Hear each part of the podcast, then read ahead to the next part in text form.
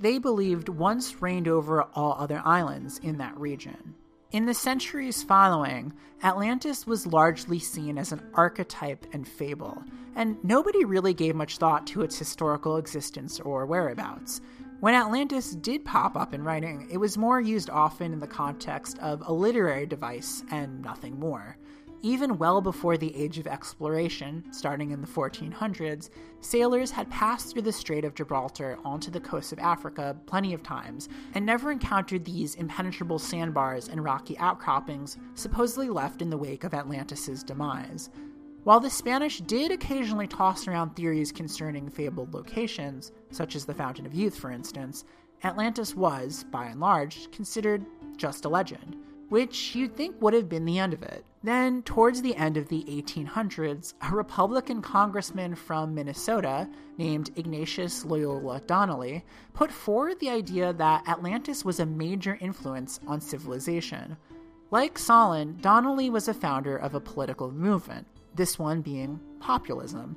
Donnelly also dabbled in history, though, as we'll soon find out, his methods were a bit misguided.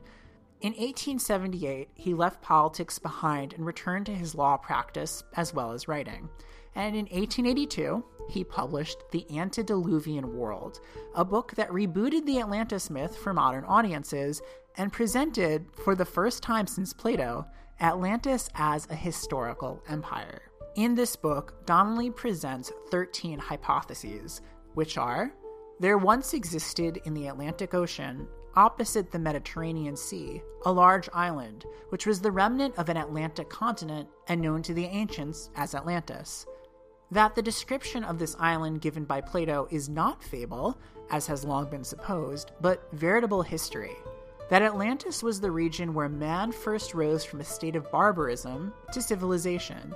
That it became, in the course of ages, a populous and mighty nation, from whose immigrants the shores of the Gulf of Mexico, the Mississippi River, the Amazon River, the Pacific coast of South America, the Mediterranean, the west coast of Europe and Africa, the Baltic, the Black Sea, and the Caspian were populated by civilized nations. That it was the true antediluvian world, the Garden of Eden, the Garden of the Hesperids, the Elysian Fields, the Garden of Alcinous, the Mesomphalos, the Olympus, the Asgard of the traditions of the ancient nations, that it presented a universal memory of a great land where early mankind dwelt for ages in peace and happiness. That the gods and goddesses of the ancient Greeks, the Phoenicians, the Hindus, and the Scandinavians were simply the kings, queens, and heroes of Atlantis, and the acts attributed to them in mythology are a confused recollection of real historical events that the mythology of Egypt and Peru represented the original religion of Atlantis, which was sun worship.